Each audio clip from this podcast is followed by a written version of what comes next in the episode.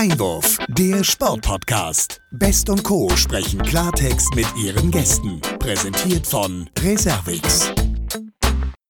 Ja, herzlich willkommen, liebe Hörerinnen und Hörer, zu einer weiteren Folge unseres Sportpodcast Einwurf. Und äh, bevor wir zu unserem heutigen Gast kommen, wie immer erstmal aus dem hohen Norden der Ruf nach Darmstadt zu meiner geschätzten Kollegin Olivia. Hallo Olivia, hörst du mich? Hallo Sebastian, ja, ich höre dich sehr gut. Ähm, eine neue Woche. Ich freue mich auf das heutige flotte Thema. Eine ganz neue Sportart diese Woche. Flottes Thema, das ist ja vielversprechend. Ich hoffe ja, wir hatten auch schon ein paar andere flotte Themen, aber heute ähm, geht es um Geschwindigkeit, glaube ich. Ne? Ja, genau. Es geht heute um das Speedskaten, beziehungsweise hm, für die meisten wahrscheinlich eher Inlineskaten, das ähm, darunter bekannt. Und da frage ich dich doch mal direkt, ähm, bist du eher Generation Inlineskater oder bist du Rollschuhfahrer? naja, also ich würde sagen, dann schon äh, mal eher ein bisschen Bewegungserfahrung auf Inlinern. Ähm, wenn ich richtig überlege, dann habe ich das mal im Sportstudium äh, auch ausprobiert, auch mal ein bisschen professioneller, dass es da auch ein paar Unterschiede gibt. Wobei, wenn ich von professionell spreche, dann wird unser Gast wahrscheinlich schon schmunzeln. Also ich sage mal, so ein bisschen Bewegungserfahrung habe ich, aber ähm, weit weg von, ich sage mal, Rennen und äh, wirklicher Geschwindigkeit. Ja, da bin ich ja ganz gespannt, ähm, ob du mir vielleicht noch von der einen oder anderen Erfahrung berichtest. Ähm, wir freuen uns aber natürlich erstmal heute auf einen echten Profi. Man kann sagen, einer der bekanntesten deutschen Speedskater. Ähm, unser Gast hat ja 1994 damit angefangen und seine Stärken lagen damals vor allem im Marathonbereich. Er gewann entsprechend auch 1997 den Berliner Halbmarathon sowie den äh, Köln-Marathon und nahm im gleichen Jahr auch noch an der WM in Italien teil. Also man kann auf jeden Fall von Profis sprechen. Und mittlerweile ist er selbstständig, organisiert jährlich stattfindende Trainingslager auf Sardinien. Also vielleicht ähm, kommen wir auch noch mal in den Genuss, Sebastian. Und, Warum nicht? Äh, ist ähm, organisiert, Organisator von Inline-Skating-Großveranstaltungen und ähm, Impulsgeber in Sachen Nachhaltigkeit und setzt sich da besonders im, in der Sportartikelindustrie ein. Jetzt ähm, haben wir aber schon so viel äh, über ihn erzählt. Jetzt freuen wir ihn in der Runde begrüßen zu dürfen. Ähm, wir sprechen heute mit Sebastian Baumgartner und ich hoffe, die Leitung steht und äh, ja, rufe mal rüber. Hallo Sebastian, kannst du uns hören? Ja, ich höre euch gut, Olivia und Sebastian. Es freut mich sehr, mit euch heute hier über diesen Sport und über diese Bewegung zu sprechen. Ja, ich hoffe, wir können uns da ganz gut hören. Hervorragend. Großartig auch Hallo von meiner Seite. Der doppelte Sebastian sozusagen heute im Podcast. Und äh, vor dem Hintergrund, die Olivia hat mich ja gerade schon so ein bisschen abgegrätscht, wenn es um meine Inline-Skating-Erfahrungen geht, die wirklich minimal sind. Aber zum Einstieg würde ich gleich mal fragen wollen, Inline-Skating und Speed-Skating, ist das so ähnlich wie Tischtennis und Ping-Pong, wenn man das äh, einen Profi-Tischtennisspieler fragt? Wie grenzt sich das zueinander ab? Ja, also die Bewegungsform ist natürlich hier die gleiche. Das ist diese Leichtigkeit, wenn wir auf diesen rollenden Schuhen unterwegs sind und über den Asphalt fliegen. Hm. Inline Skating ist, denke ich mal, so dieser Familienbegriff, die Gattung. Und dann gibt es natürlich verschiedene Disziplinen und darunter ist dann eine dieses Inline Speed Skating. Und hierbei geht es vornehmlich natürlich, wie der Name schon sagt, um Geschwindigkeit. Und die kann man eben auf der Bahn, wie beim Eisschnelllauf erreichen oder eben auch auf der Straße. Hm. Ich habe das auch noch ein bisschen vor Augen. Ich, ich, durfte mal zwei, drei Jahre die Verantwortung für ein Event in Hamburg in der City Nord äh, tragen, wenn es um einen Halbmarathon ging, der eben aus Läufern und auch aus Speedskatern bestand. Insofern habe ich eine ungefähre Vorstellung, was da auf der Straße abgeht. Nichtsdestotrotz ähm, auch nochmal vorab gefragt, seht ihr euch, siehst du das immer noch so als Nischensport oder hat sich der Speedskating-Sport da schon auch emanzipiert, dass er aus dieser Nische so ein bisschen rausgewachsen ist in den letzten Jahren? Ja, er ist rausgewachsen. Also wir dürfen hier differenzieren. Einmal, ähm, da gab es den Boom um so 2000 drumherum, ähm, wo du wahrscheinlich auch eine dieser Veranstaltungen in Hamburg mitorganisiert hast. Ja. Ähm, damals war das eine richtige Bewegung mit diesem Nightskaten auch, äh, wo wir Massen auf den Straßen erlebt haben. und eben auch Wettkämpfe, die wirklich gut organisiert waren. Dann gibt es ähm, auch äh, die Sportart im Verein. Das heißt, es sind dann Sportvereine, die vornehmlich auf Bahnen trainieren und üben. Das ist dann eben so wie als Schnelllauf, dass dort man sich eher in der Kurve aufhält. Den gibt es nach wie vor weiterhin und da, da, da wachsen vornehmlich gute und, und hochprofessionelle Sportler heraus. Ja. Auf der Straße, so wie du es damals erlebt hast, hat es, äh, ist es abgeklungen. Es ist nicht mehr so präsent und auch nicht mehr so gut organisiert, weil einfach auch dort ähm, ja irgendwie die Zielgruppe ja wieder schmilzt. Hm. Hm. Ja, jetzt bist du ja seit mehr als 20 Jahren sozusagen in, in der Szene und ähm, hattest ja eine sehr erfolgreiche Karriere. Vielleicht kannst du, wenn wir mal so zurückblicken, mal uns so ein bisschen berichten, wie waren deine Anfänge und was waren so diese Highlights in, in der Karriere, so tolle Momente, die du ähm, ja jetzt immer noch so rückblickend hm, aufnimmst oder im Gedächtnis hast sozusagen?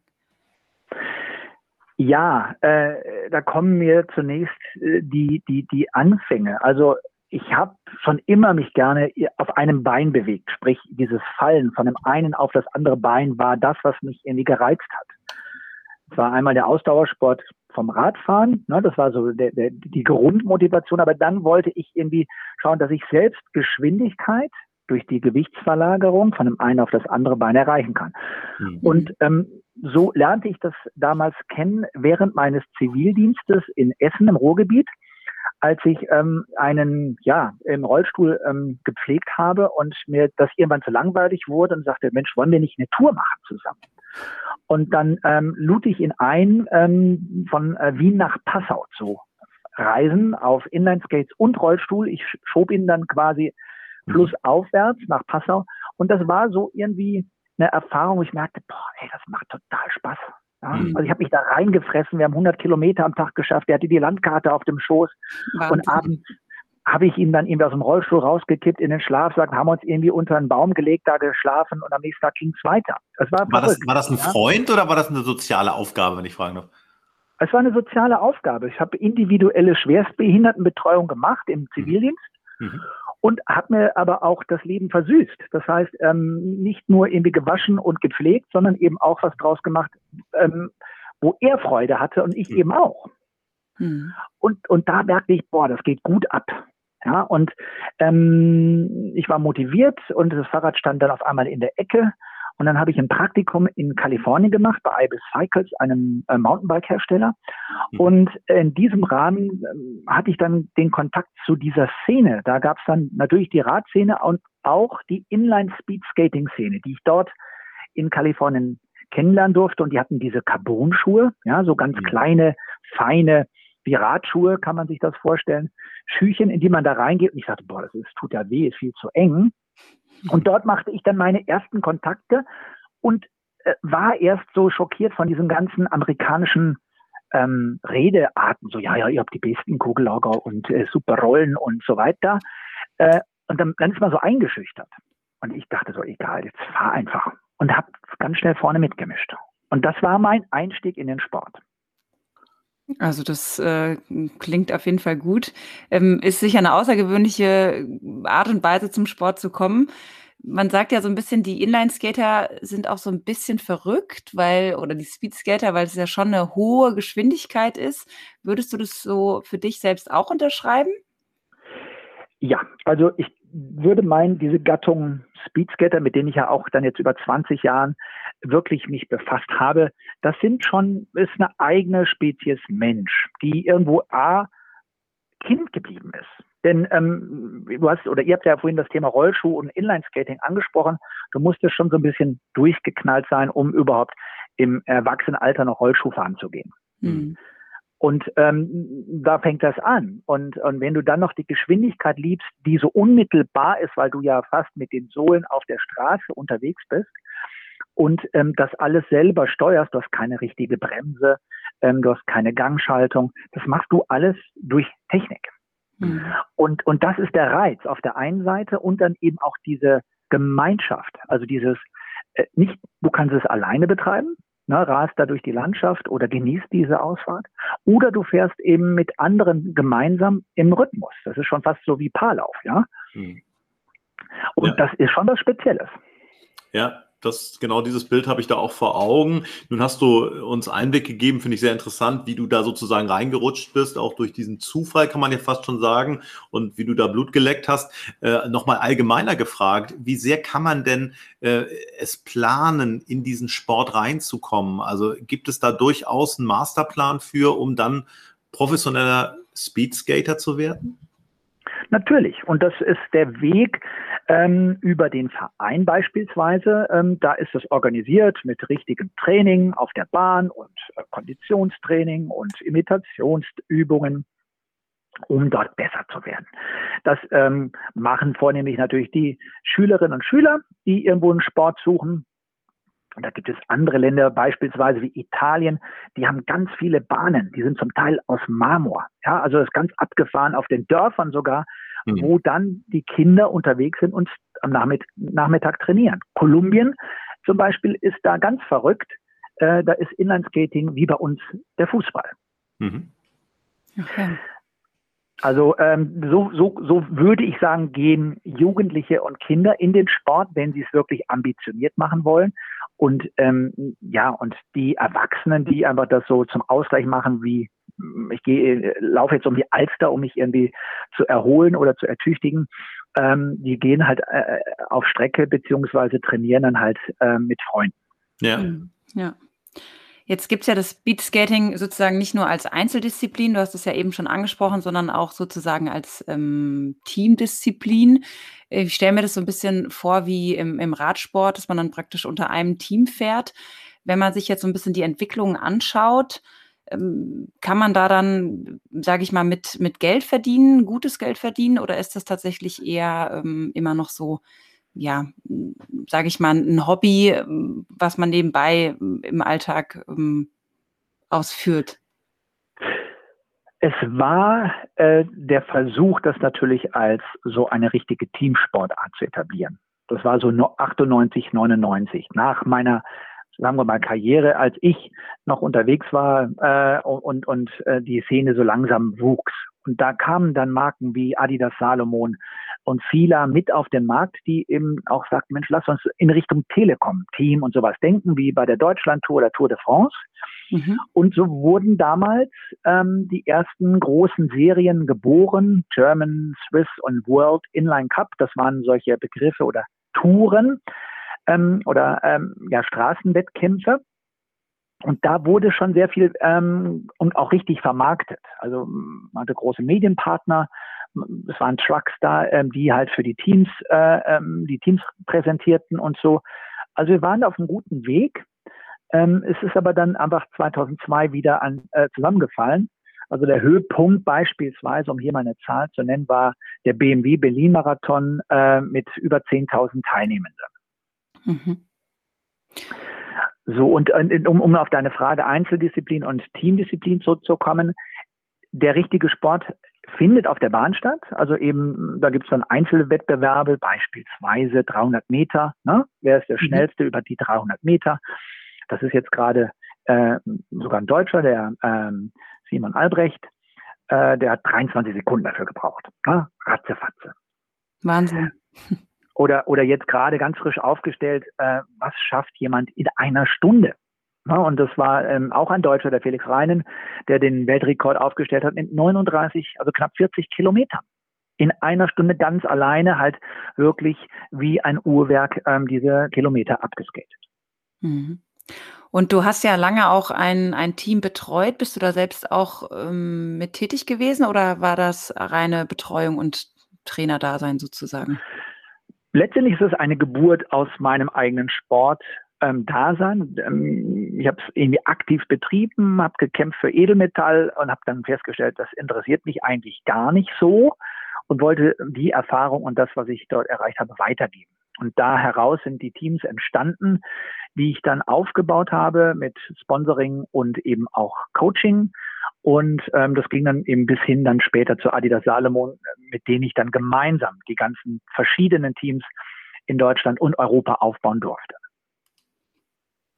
Okay, ähm, das ist interessant. Aufbauen insofern ja auch, als dass dann Sponsoring ähm, Leistungen da im Mittelpunkt stehen, von denen natürlich diese Teams auch abhängig sind. Auf der anderen Seite ist es ja so, dass ähm, das nicht ganz ungefährlich ist. Wie verträgt sich das miteinander? Also, dass man für eine Sportart dann auch Sponsoringgelder einsammelt, die ja auch eine gewisse Gefahr haben. Ist das ein Thema? Man kennt das ja auch aus anderen Sportarten, Risikosportarten. Wie ist es im Speedskating? Ähm, nur noch mal ganz kurz für mein Verständnis meinst du in zu Red Bull beispielsweise, also in Gefahr in Richtung Risikosportart.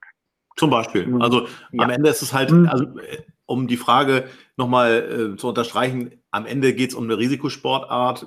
Wenn man mit 80 Sachen in der Kurve auf dem Asphalt knallt, dann ist es natürlich etwas, was am Ende vielleicht auch dazu führt, dass man erstens mal sich schwer verletzt und zweitens mal natürlich auch einen, einen Impact auf Sponsoren hat. Wie, wie passt das zusammen? Mhm. Das ist zum Teil spektakulär. Ne? Das sind natürlich auch die Bilder, die dann gerne gesendet werden, wenn beispielsweise auf der Bahn es zu einem Massencrash kommt. Oder mhm. beim, beim Berlin-Marathon war es so, da gibt es diese Zeitmessmatten, die am Boden liegen, über die man dann rollt, um Zwischenzeiten zu bekommen.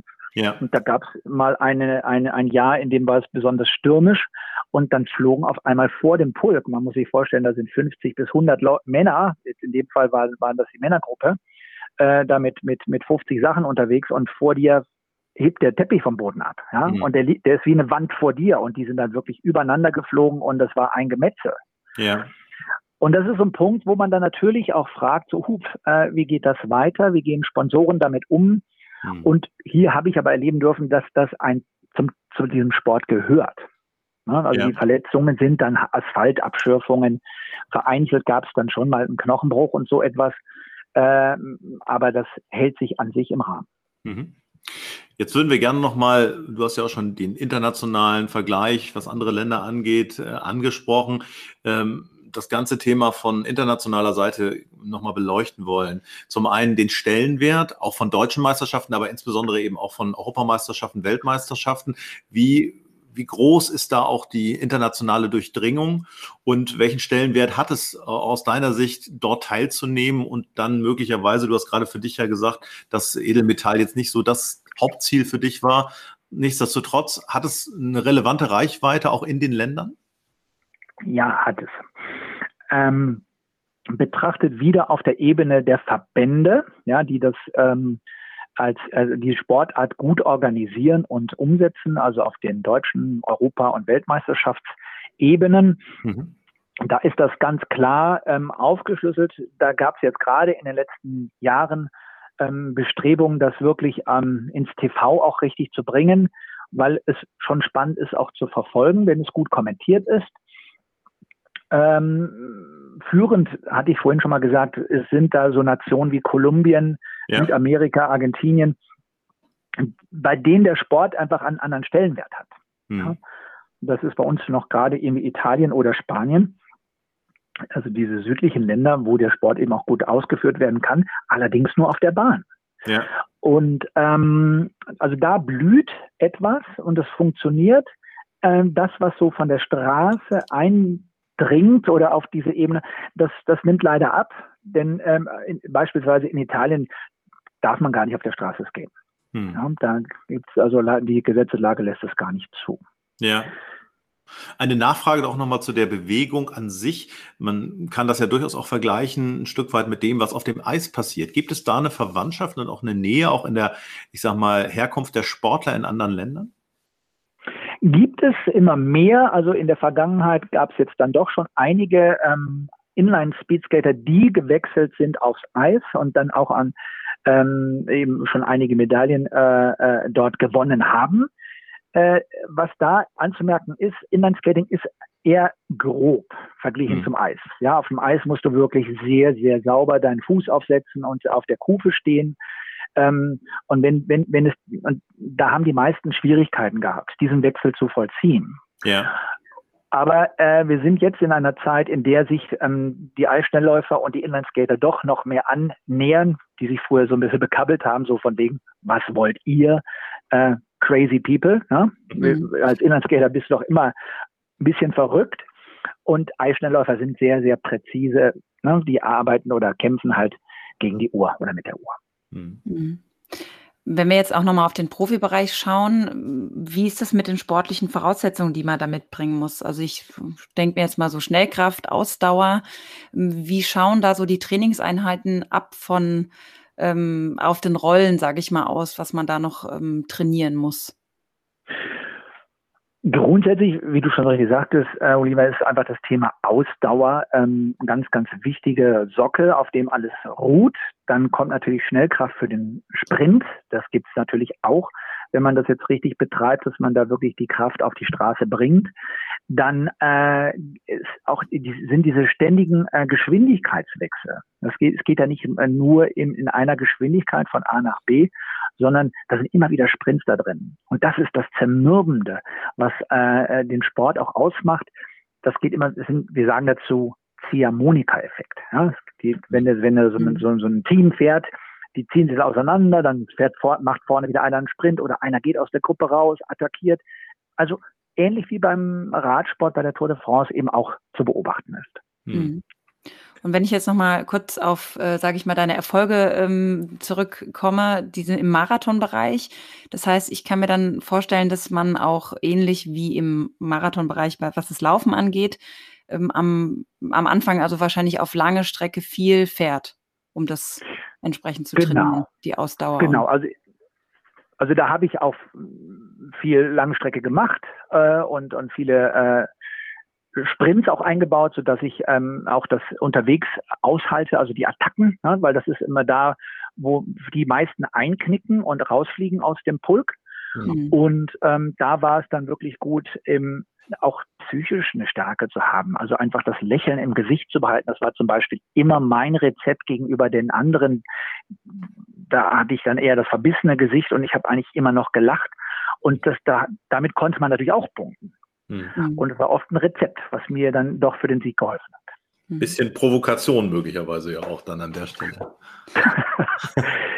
ja, also ich hatte beispielsweise beim Köln, beim ersten Fort Köln Marathon wirklich eine Situation, ähm, in der wir da unterwegs waren, die letzten zwei Kilometer und dann hinter mir einer im Windschatten, das ist ja so, ne, man lutscht dann in Anführungsstrichen so einem anderen weil der Windschatten einem Jahr Kraft spart. Also etwa ja. 30 Prozent kann man ungefähr da veranschlagen, wenn man ganz nah hinterher skatet.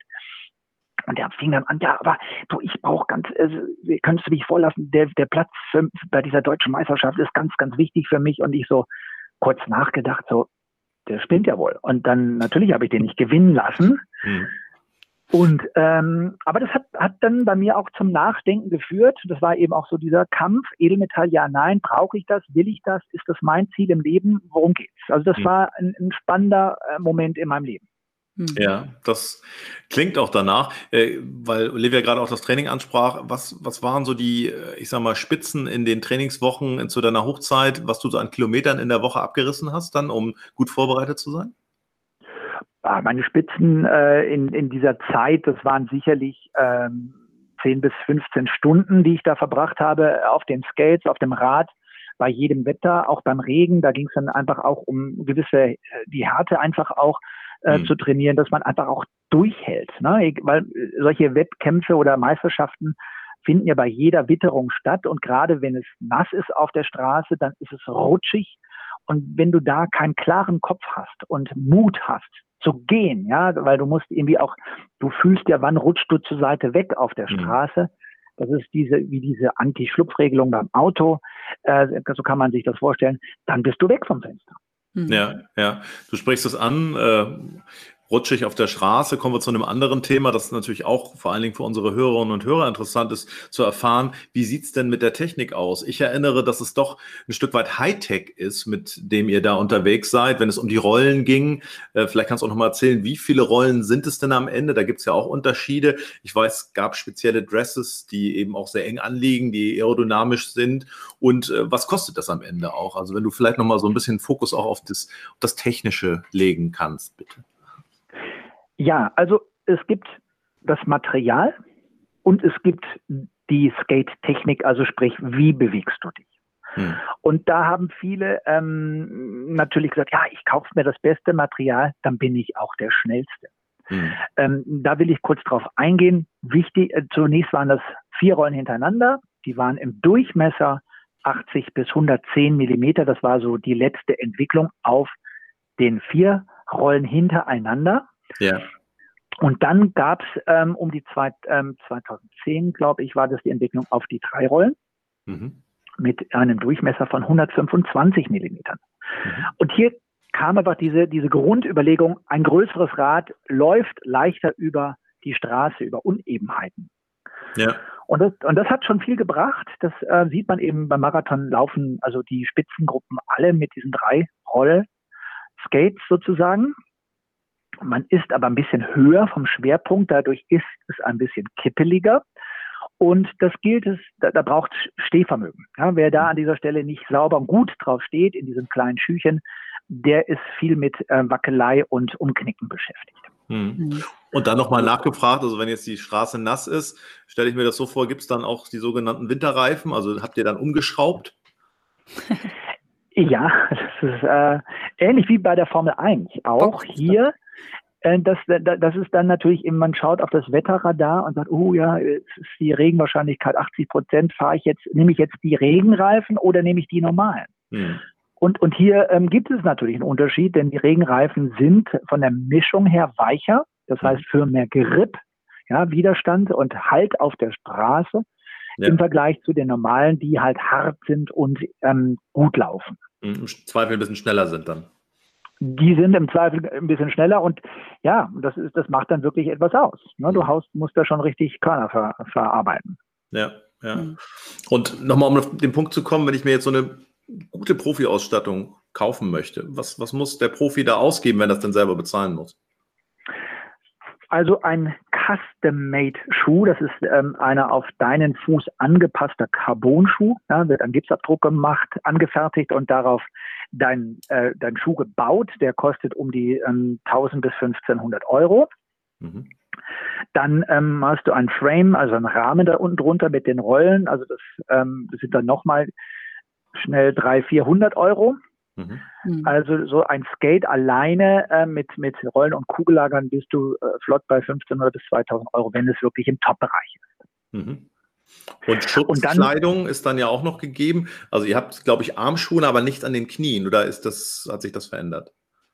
Na, klar, die Schutzausrüstung ist irgendwie obligatorisch an sich und ähm, im, im Top-Bereich haben, also trägt man in jedem Fall einen Helm, das ist ähm, zwingend sozusagen und ja. die meisten haben dann noch irgendwelche Handgelenkschoner oder einfach nur solche Radhandschuhe an, dass wenn sie stürzen, sie auf den Händen eben sich da ein Stück weit abfangen können.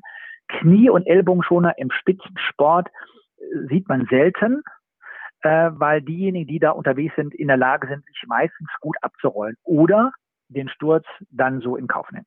Hm. Ist vermutlich sonst auch zu sehr eine Bewegungseinschränkung wahrscheinlich, ne? Wenn man jetzt so viel ja. Schutzkleidung anhat.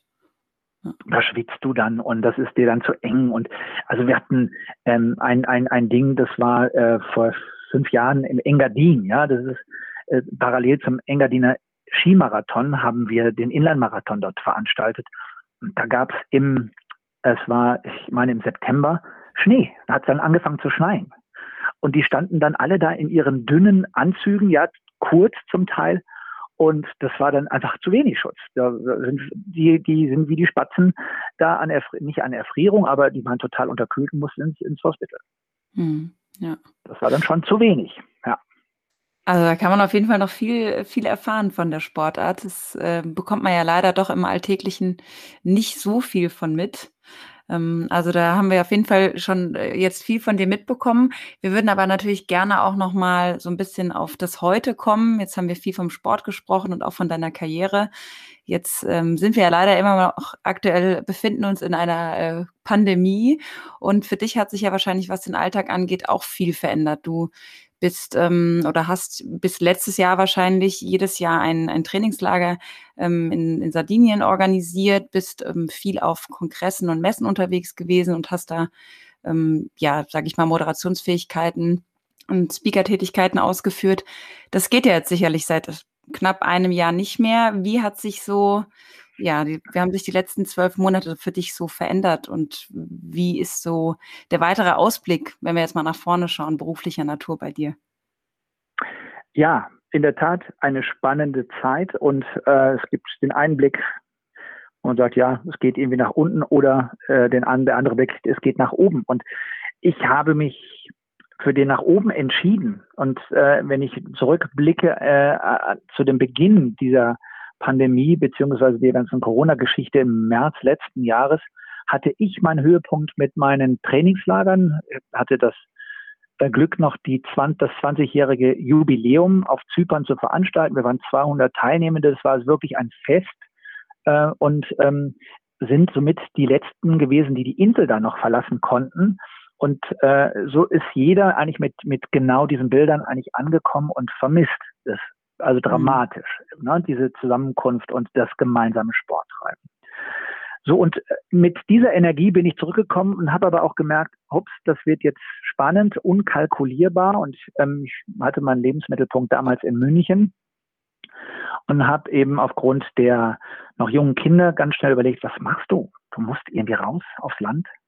Und habe das Glück gehabt, wirklich da relativ schnell ein kleines Bauernhaus äh, gefunden zu haben, wo ich jetzt lebe, an der Wurzel meiner Familie, die hier groß geworden ist. Das war dann auch ein Zufall, um den Kindern in erster Linie einfach äh, eine, eine unbeschwerte Kindheit zu ermöglichen mit den ganzen, mit den Einschränkungen. Und das war für mich der Punkt, wo ich merkte, ja, also erstmal durchatmen, äh, Orientierung und habe gemerkt, und das, das, das, das, das machte sich über das Jahr eben auch breit. Hm. Was sind die Dinge, die wir brauchen? Und da habe ich einfach gemerkt, es ist die Natur, das Hinausgehen, die Bewegung da draußen. Und natürlich das Miteinander, was irgendwie eingeschränkt war. Und so ähm, bin ich jetzt heute hier draußen ähm, im, im Chiemgau und ähm, erlebe im Prinzip diese Freiheit nach wie vor. Äh, und, und, und da heraus entwickeln sich neue Aufgabenfelder. Neue Aufgabenfelder, da hake ich nochmal ein, äh, vor dem Hintergrund, äh, dass du natürlich dann auch eher, ich sag mal, nicht selber aktiv bist, trotzdem ähm, wahrscheinlich immer noch gerne auf Inlinern äh, stehst oder Speedskating betreibst. Äh, wie machst du das? Kannst du das da bei dir jetzt auch im Chiemgau nochmal zu sagen, heute Abend mal eine Stunde äh, Kopf frei pusten und nochmal Gas geben oder ist das eher nicht praktikabel? Das ist ähm, eigentlich ideal, denn vor meiner Haustür befindet sich ein toller Radweg, der sich äh, hervorragend dafür eignet, nochmal eine Runde mit den Skates äh, zu machen in, an, in, nach der Arbeit oder auch am Morgen. Mhm. Ähm, genauso aber auch hier einfach nur das, das, das, das in den Wald gehen oder das, das Mountainbiken oder das Skitouren gehen äh, war jetzt im Winter natürlich ein Highlight, was ich genutzt habe, um so ein bisschen einfach in der Bewegung zu bleiben. Also für ja. mich ist gar nicht mehr unbedingt dieser Kampf und dieser Sport, ich muss mich messen, sondern vielmehr der Dialog mit mir selbst. Sprich, ähm, dass ich einen Weg finde, dass es mir als Mensch gut geht. Hm. Und, und das ist so eigentlich genau auch das, was so mein Credo ist, Finding Balance, finde deine Balance ähm, in deinem Sein, in deinem Alltag, in deinem beruflichen Alltag, um äh, in, in, der, in die bestmögliche Kraft zu kommen. Ja, ein wirklich wichtiger, ein sehr wichtiger Aspekt, gerade in der jetzigen Zeit. Abschließend äh, vielleicht trotzdem noch mal so ein bisschen Blick in die Glaskugel des äh, Speedskatings. Ähm, was würdest du dir wünschen, ich sag mal, für deinen Sport mit Blick auf die nächsten drei bis fünf Jahre? Äh, Stichwort Olympia, Stichwort Medialisierung. Was äh, würde aus deiner Sicht dem Ganzen noch mal ein bisschen die Krone auch aufsetzen in der Entwicklung? Also wir haben jetzt gerade die, die Härteprüfung durch die äh, Situation, in der wir alle uns befinden, auch für diesen Sport, weil im Augenblick findet dieser nicht statt. Äh, ähm, ich würde mir wünschen, dass wir danach wieder einen Weg finden, den Sport richtig auszuführen, auszuüben. Und das weiß ich im Moment noch nicht, wenn ich ehrlich bin. Äh, mhm. wenn ich da in Richtung September blicke, Berlin-Marathon, wird der stattfinden oder ist das im Moment nur ein Traum?